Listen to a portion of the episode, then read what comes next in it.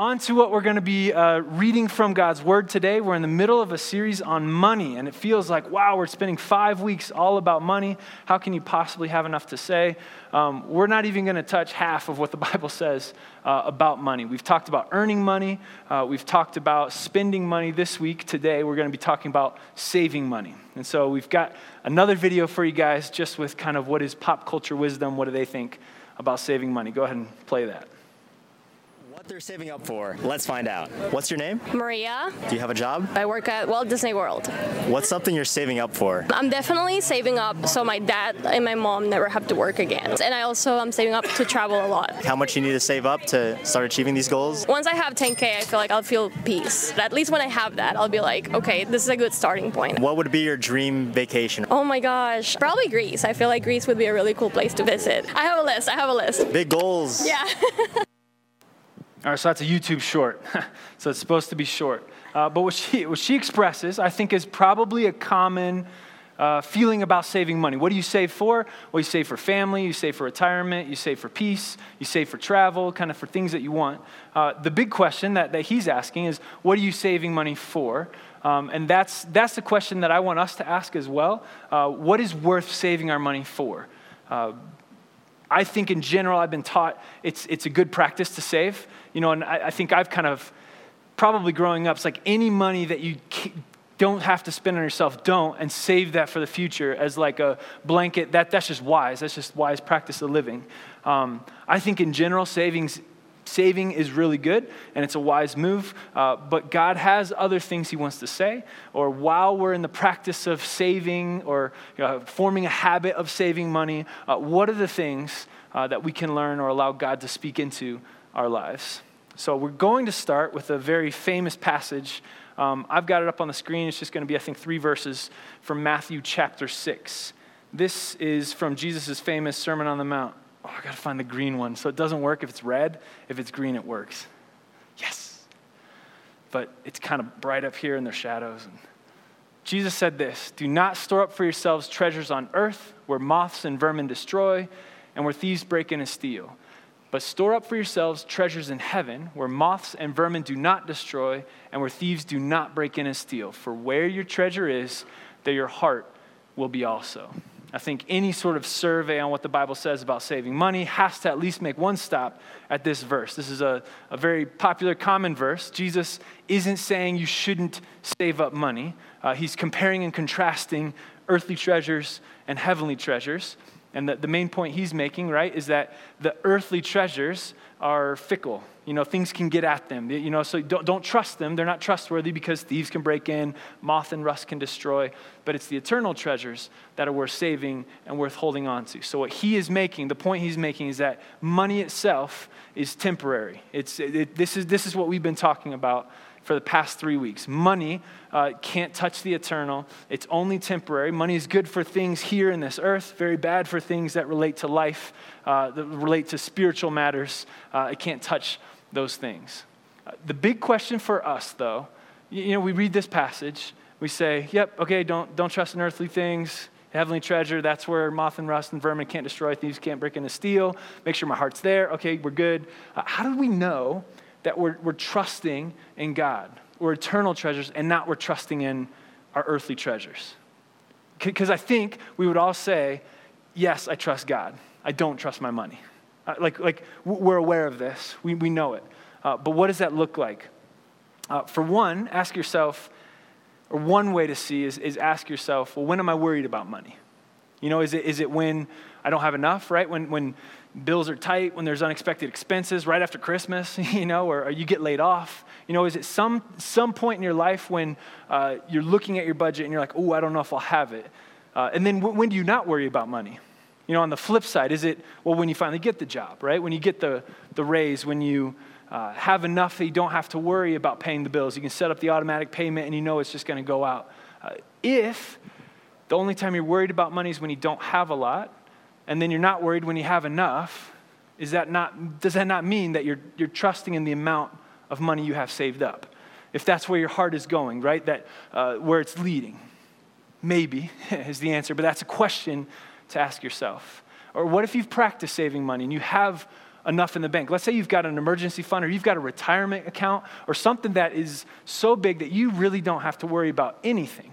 So you're never worried about money. How do you know that you're not just trusting in what you've saved up, but you're still trusting in God? That's the question. Here, here. If something were to happen to you, uh, things happen to us in life, you know, like little bumps in the road, you know, hills and valleys, twists and turns, whatever you want to say. Uh, what do you go to first in order to solve it? So let's say you, your car breaks down, you know, or you get laid off. Um, do you immediately begin planning on how to fix it?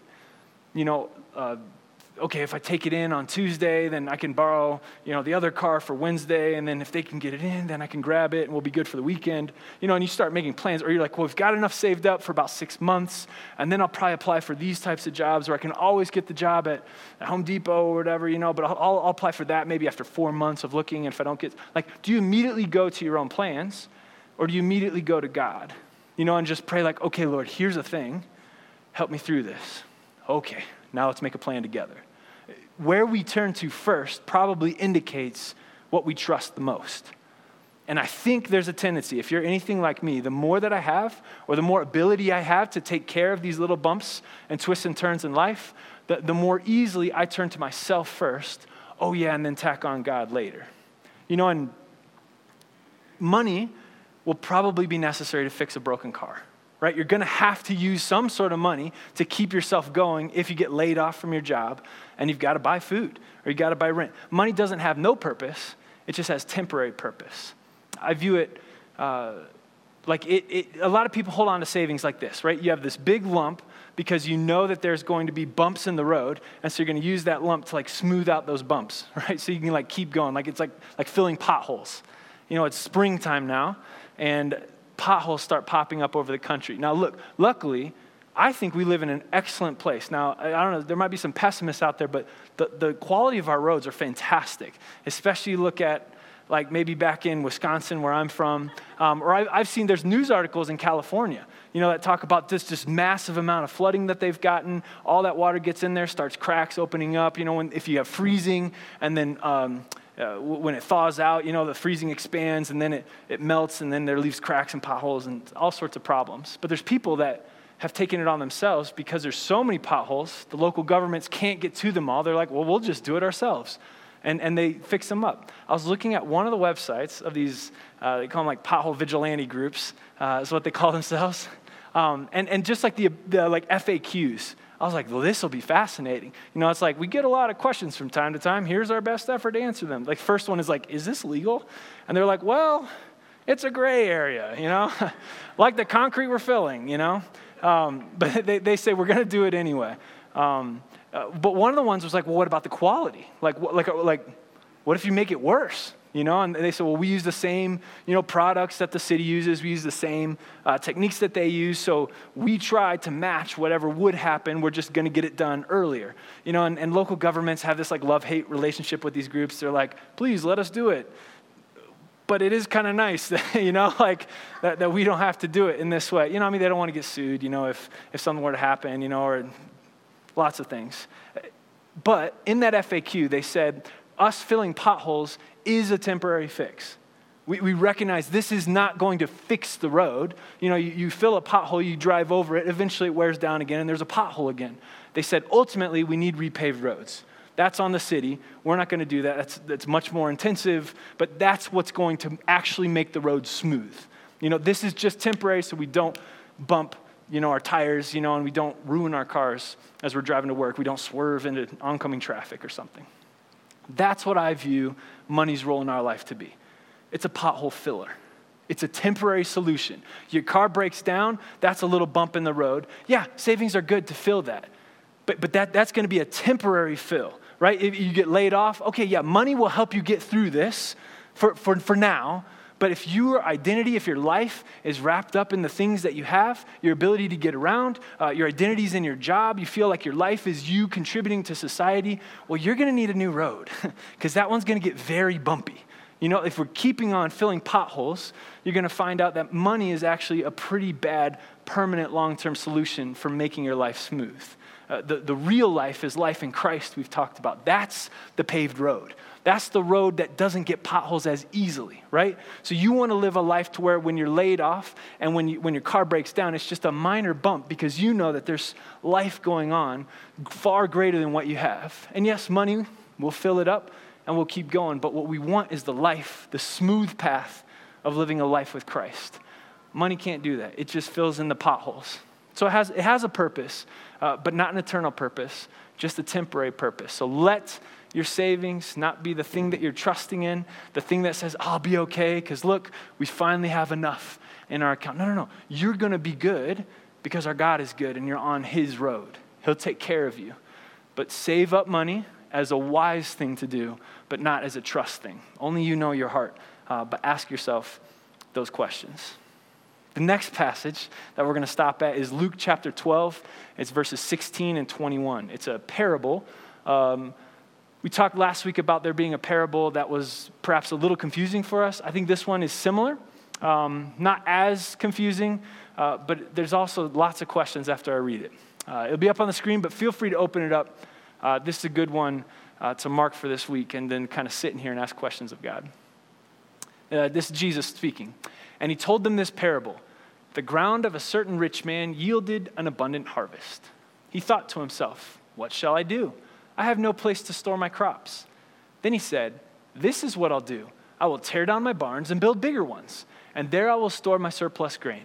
And I'll say to myself, you have plenty of grain laid up for many years. Take life easy, eat, drink, and be merry. But God said to him, you fool, this very night your life will be demanded from you.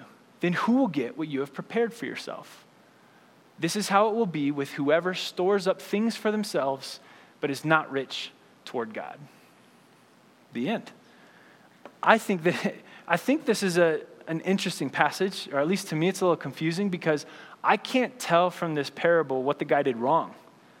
Like, look, like he had a lot, built more barns, planned for retirement, and then God's like, ha ha, you're going to die tonight, you know, and you're like, whoa, like, like, no, he, he's not even a bad guy, you know, and it just feels like God is being extra harsh with him. Now, again, this is me, and this is me, and, and what God's speaking to me as I'm preparing for this, but as I read through the parable, you know, last week, and as I read through the parable this week, uh, the meaning doesn't jump out at me. I have to sit there. I have to kind of like, okay, God, what, What what is this saying? I read through commentaries. What are other people saying about this? Help me understand what this means. Some parables, when I read them, I love them. And, and I get them. I understand them. I retell them, you know, like the prodigal son, a, a, a common one that's probably almost made it into like uh, secular culture, uh, vernacular. Like people know what the prodigal son is, where the son goes out, squanders wealth, comes back, and the father has just this immense love, welcomes him back, hugs him. They celebrate his coming back, and it's a picture of God's love for us. You know, no matter what we do, he will love us. He will take us back and welcome us in. Like I get that parable. I like that parable. I retell that parable. We tell it to each other. The parables we're talking about these last two weeks, we don't retell. Like these aren't the ones at the tip of our tongue. These aren't the ones that speak deeply to us. These are the ones that I think are a little bit, I guess, you know, like a little confusing. And, and it's more easy to kind of like, let's set those aside and move on to something else. I just want to say this. Jesus spoke in parables because he knew they were going to be puzzling. You know, people, why, why do you speak in parables? He says, I, they're for the people with ears to hear. You know, and, and he would critique the culture of his time with his parables. He was teaching for change. Not, he's not just repeating things that people wanted to hear. He was criticizing, right? He was correcting people, and, and only certain people were able to hear.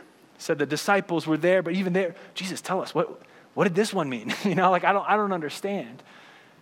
But if if these parables are difficult for us to understand, could it be that we're the target audience?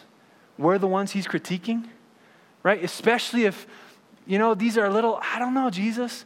Could it be that perhaps we don't fully understand the message that he's trying to get across? Someone else, oh yeah, absolutely. What what great parables. And we're like, yeah, I don't I don't know that one. I'll, I'll go to these other ones over here.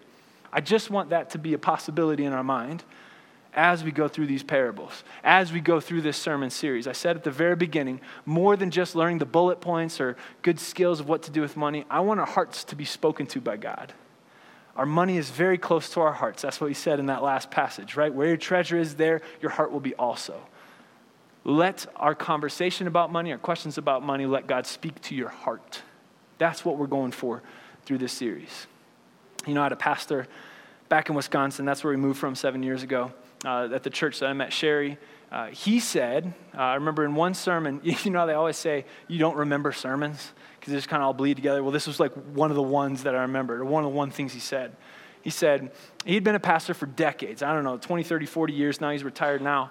Um, but he said, you know, a lot of people had come up to him and asked for help, confessed different areas that they struggle with, you know, looking for advice. Or they just say like, hey, pastor, I'm I'm really, I'm struggling with addiction, you know, or I'm struggling with lust, or I'm struggling with pride or anger or whatever it is.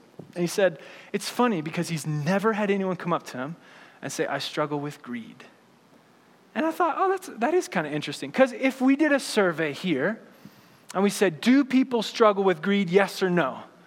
I think we'd be almost unanimous. We'd say, yeah, yeah, some people, that, that that is a thing people struggle with, greed. And then if I said, do you struggle with greed? I think we'd be almost unanimous, no. Right? I mean, like, check your heart. Maybe I'm completely wrong, but like, people struggle with greed for sure. I don't. I mean, I have my, like I have money, but I don't I don't struggle with greed. You know, like that's not, like I don't trust in my money. I don't, and so I just think that that's odd, right? That we say, absolutely, that's a thing, that's a trap. People, some people really struggle with that, but I don't, right? And I think if you polled Christians, we would all say that, but I don't. I, I just don't, you know, it's not me. Again, You you can tell me whether or not maybe you have a different understanding than I do, but I get convicted when I look at these scriptures, when I understand the text, it feels like Jesus' understanding of money, Jesus' teaching about money is very different than how I view my own money. And it almost feels like, well, maybe I'm just unable to recognize the greed in my own heart. And so I just have to confess, I'm going to preach something today that I think maybe I struggle with, and maybe you shouldn't follow what I do, because I'm not sure I have this one right. I, I want to give you permission to know that maybe these parables are going further than anyone in our culture does. Because for sure, there's a cultural gap between Jesus' disciples and his audience and Douglas County today.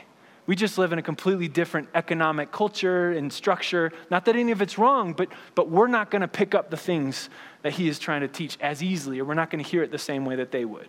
Um, I just want that to be in the back of our heads as we just think about money and think about Jesus' teaching and allow it to hurt us, to convict us. Um, back to the passage. All right, so you go through this guy. This is the part that I struggle with. This man seems like he's like an ideal, right? Yield. He, so the ground of a certain rich man yielded an abundant harvest. He is blessed, right? Like it doesn't even say like he had clever ideas, right? Like it just, he had a lot. Wow, great, thank you, God, right? And so what does he do? Normal, natural thing to me, right? He builds bigger barns to store it. This this is this is what we do, right? I don't know if it's our culture, right? Capitalism, whatever it is. If we don't have enough space for our uh, our business and it's, it's growing, we would make more space. For example, let's say five hundred people start coming to our church. We would be like, wow, this can't hold us. We need bigger space. And then we would build a bigger church. Like this, this is normal to me. Nothing here seems off, right? And then... Uh, So he builds his bigger barns, and then he says, I have plenty of grain laid up for many years. Take life easy, eat, drink, and be merry. Um, so maybe there's a little bit of hedonism in there where he, he likes pleasure too much, but to me, this sounds like retirement. Like, is this not our goal? Where it's, let's make sure we have enough so that at some point I can say, ah, I don't have to work anymore. I can do the things that I want. I can just enjoy life. I don't have to be stressed. Like, to me, this is the kind of guy that, that I feel like we would invite to speak at conferences, right? Like leadership conferences. And we'd be like, hey, write a book, you know, about how you accomplish this. Because th- he's living the American dream, right? Like, like his business succeeded. He grew. He developed so much that he could retire by forty. Like if this guy's down the street from you and he's bragging about all these things, you'd be like, oh, I just wish I could be like him. Like I wish I had that life.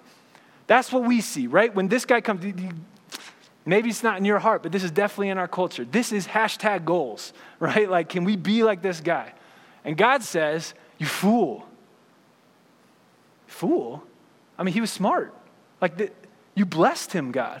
You fool.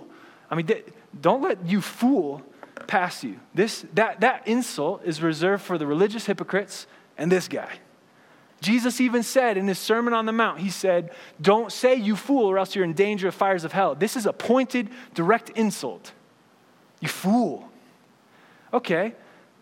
Again, if we if you want to feel this more, really internalize your goals of retirement, right? Really, uh, you know, internalize your desires to be successful and to have bigger barns, you know, however you want to translate that into your own life.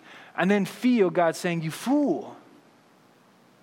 What? Like if, like if you if you were going to teach this at a Bible study or like at a community group, right? Where you're like, all right, we'll each assign a parable. You have to share with the rest of us what it means. Uh, you get assigned this one. What would you teach?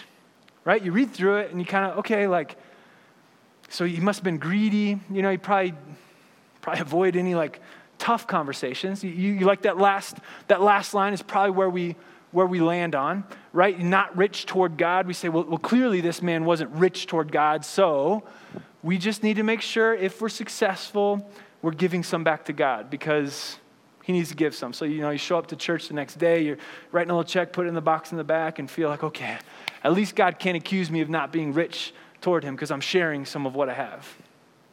I mean, you wouldn't be wrong if that's what you taught, but I think you'd be missing what he's saying. Like, why did he call him you fool? Why was it foolish for what he did, not just selfish? Why Why is he, you know, th- this is the caricature of what not to do. You know, like this is this is the idiot. Like he's not the protagonist, right? Like I, I read those first three or four verses. I'm like, all right, this this guy's, this is winning, right? This is what we want. And God says, oh, no, sorry, this this was the idiot. This is the one that, that you're supposed to laugh at and ridicule. Why? Oh, that's a puzzle. Wrestle with it with God. You fool, this very night your life will be demanded from you. Was he foolish because he couldn't tell when he was going to die? That's, that doesn't make sense. That, that can't be it, right? Was he foolish because he was blessed? Because he got a lot? That he built barns? Was it, was it the expansion? Was that what he was supposed to not do? Was it the fact that he wanted to enjoy the wealth that he had received? I don't think it's any of those things. I think the reason that God calls him a fool is because he has not understood that temporary nature of money. He has not valued his life correctly. He has overvalued his things. He has said, this is what I will do. My savings have earned me this life. God says, that's not life. You fool. You think that's life? Your very life will be demanded from you tonight. And then who will get your big pile that was for you? Yeah, it won't be you. You know, it's like that class. You can't take it with you when you go. What we need to be careful of is if we're saving for things, if we're saving for ourselves, that's not worth it. That's foolish to say, let me just store up enough for me for later, which honestly sounds like four oh one k plan, you know?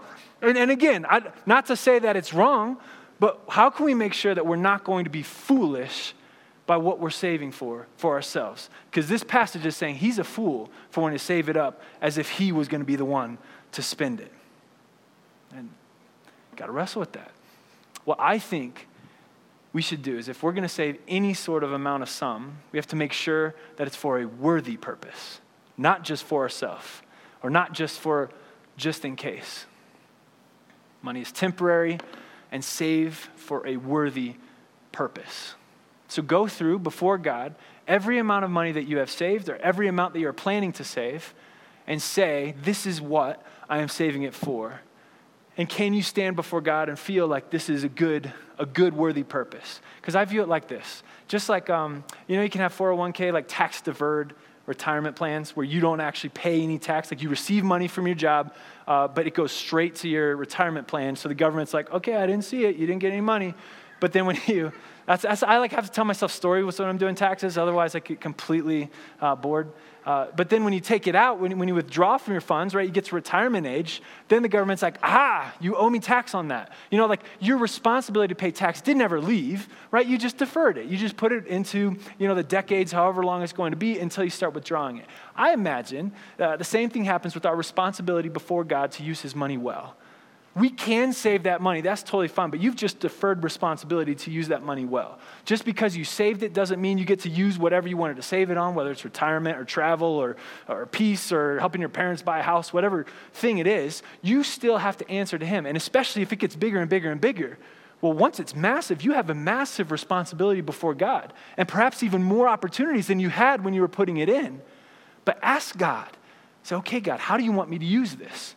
Let's say you're saving up for travel. Ask him, how can I travel in a way that pleases you, that honors you, that worships you? I don't know. It might look different for different people, but we have to be willing to ask, and then we have to be willing to let God redirect us. Yeah, maybe that car that we saved up for isn't what he wants to spend the money on. But are we following God, or are we following our own money and our own desires? I think this, to me, this one's this one's hard for us. It's hard for me to recognize, well, then what do I do? I am saving for my retirement. I am saving for my kids' college. You know, I am saving for travel. So, like, is that okay? All I know is that the man, look, look, we want to find extra details in this parable that says, well, surely this guy's heart, well, he hated God. You know, I was like, well, that's not what Jesus said. Literally, the, the, the fool part came after he was blessed. He built more barns and he planned to live off of them. You know, and eat, drink, and be merry. You fool. You're like, ah, rats. And I was hoping that he was also like cursing God in his heart. You know, like, can there be some out where I can still do those first three things and not be called a fool by God? Just sit with God on that one. Am I being foolish, the amount of money that I'm storing up for myself for later? And how can I go forward? Uh, about one hundred years ago, uh, they discovered uh, King Tut's tomb. It's like Tutankhamun. Tut, Tutankhamun. I don't know how to pronounce it. King Tut, it was mercifully shorted, shortened for uh, English speakers. Uh, he was a young king. A pharaoh lived like three thousand years ago. Um, his grave wasn't robbed. Uh, they said that other things had kind of like fallen in on top of it. There was some flooding. Um, other graves have been robbed, but this was like the best preserved, like ancient Egyptian, you know, pharaoh tomb that got uncovered. This is like in the nineteen twenties. Um, and what was shocking about it was the amount of wealth that was buried with him. You know, it's all in museums now where you have to pay tickets to go see, of course. You know, but there was so much gold, so much, and and and there's hints that like all the other tombs had like a, a common set. Like if you were a pharaoh and you died and, and you were buried, you would get all these things. And it's one of those things because we all kind of like smirk a little. You're like, silly. You can't take it with you when you're dead. You know, it's like, why would you be holding on so tightly to all your precious wealth, you know, when you're dead? Good thing we don't hold so tightly onto our wealth until we die, right? Like, like we do the same thing. You know, if, I asked my wife this, if you have a big life savings and then you die before you're able to use it, right? Like, like, like, it's like this man in the parable, right? How would you want the person you passed it on to to use it? Like, what, what would you desire for them to use it for? And I don't know, like whatever they want. You know, it's like, like I don't need it anymore, right? Like we, we get the fundamental concept that this has no value to me anymore. Well, but if you want them to just store it in a big pile over here and pass it down to their kids and pass it like a family heirloom, you know, eventually you pass down a family heirloom, it gets to someone who doesn't value it the way that you do. What's its purpose? Were you just hoarding it, right? Like, was it just for yourself? Was it just for your trust? Did it give you peace? Like that lady said in the very beginning of the video. Is that what it's for? That's foolish. If that's all we're saving money for is just in case, just for us, that's foolish. So I don't, I don't know the exact way to go forward with this. I mean, we've got two other weeks. We're going to talk about how do you actually use your money. Um, so if you're saving it up for yourself, that's foolish. How can you save it up perhaps for others or for God or for his purposes? We'll explore that next week. But this week, I want us to focus on that being rich toward God. What does that look like? There's a passage in First Timothy. It's at the end. Uh, we've already read a First Timothy uh, passage about money. Uh, then Paul skips. Uh, First Timothy is a letter that Paul wrote to a young pastor called Timothy, and he's instructing him how to talk to the people within his church. He says this, this is First Timothy six, seventeen through eighteen. Command those who are rich in this present world not to be arrogant, nor to put their hope in wealth, which is so uncertain, but to put their hope in God, who richly provides us everything for our enjoyment. Just want you to know, Paul doesn't see anything wrong with wealth. Paul doesn't see anything wrong with enjoying your wealth. In fact, that's the purpose that he said, that we received wealth. But he says, don't be arrogant, don't put your hope in wealth, because it's so uncertain, very similar to what Jesus taught in the Sermon on the Mount. Command them to do good, to be rich in good deeds, and to be generous and willing to share. These are the three things that Paul says, okay, you want to make sure that your heart isn't stored with your treasure, but your heart is in heaven. Do this, do good, make good choices, be righteous, act purely, act morally, ethically, be rich in good deeds, love others, do good things in the world. Actually act. Don't, it, it, like he's saying, not just a heart issue, right? Not just check yourself and make sure that you're not, yep, good, I'm trusting in God, off we go. Not the little questions I was saying, ask yourselves. Actually do these things. And then live generously. Be willing to share. Don't hold on to tightly to your wealth because it's yours and you've saved it and, and you might need it someday, but open that hand and let it flow freely out. Uh, we're going to get to that in these next couple weeks. But this is what it looks like. These are the things that we can do, practices we can do in order to make sure that our heart is not being too closely lost into what we've saved up for ourselves. I just want to challenge this morning the, the assumption that all saving is good saving. That it's just any, any money you don't spend on yourself, save it because you never know what you'll need it for the future. I think we need to be more wise about how we save, and I think we need to allow God to be a part of our savings. I think savings are still good, but I think it's easy for our hearts to become attached. And then the last verse in nineteen. In this way, they will lay up treasure for themselves as a firm foundation for the coming age, so that they may take hold of the life that is truly life. This is the goal. We do these practices even when we have wealth in order that our heart would not be present here with our earthly treasures, but would be present in heaven with God. Why? Because that's where true life is. We recognize that money is temporary. We don't trust in those things. We let our savings have a purpose. We're not just saving up for ourselves. We act generously. We do good. Why? Because we want that paved road. We want the real life. Money just lies and tells us it can give us the life that we want. It tells us you just need a little bit more money and you can have all these things. No, true life, true life. The life that is truly life is found in God, and you'll demonstrate it by doing good and being generous. All right, let's pray. Would you bow your heads and your hearts with me? Dear Lord, oh, continue to speak with us. Um, I confess I don't know if I fully understand what you're teaching about money and how we're supposed to unhitch our lives from it. I pray that you would continue working me and working others here. I pray that we would be bold, we'd be courageous. Um, I'd much, I'd much rather for the world to call me foolish than you call me foolish, God.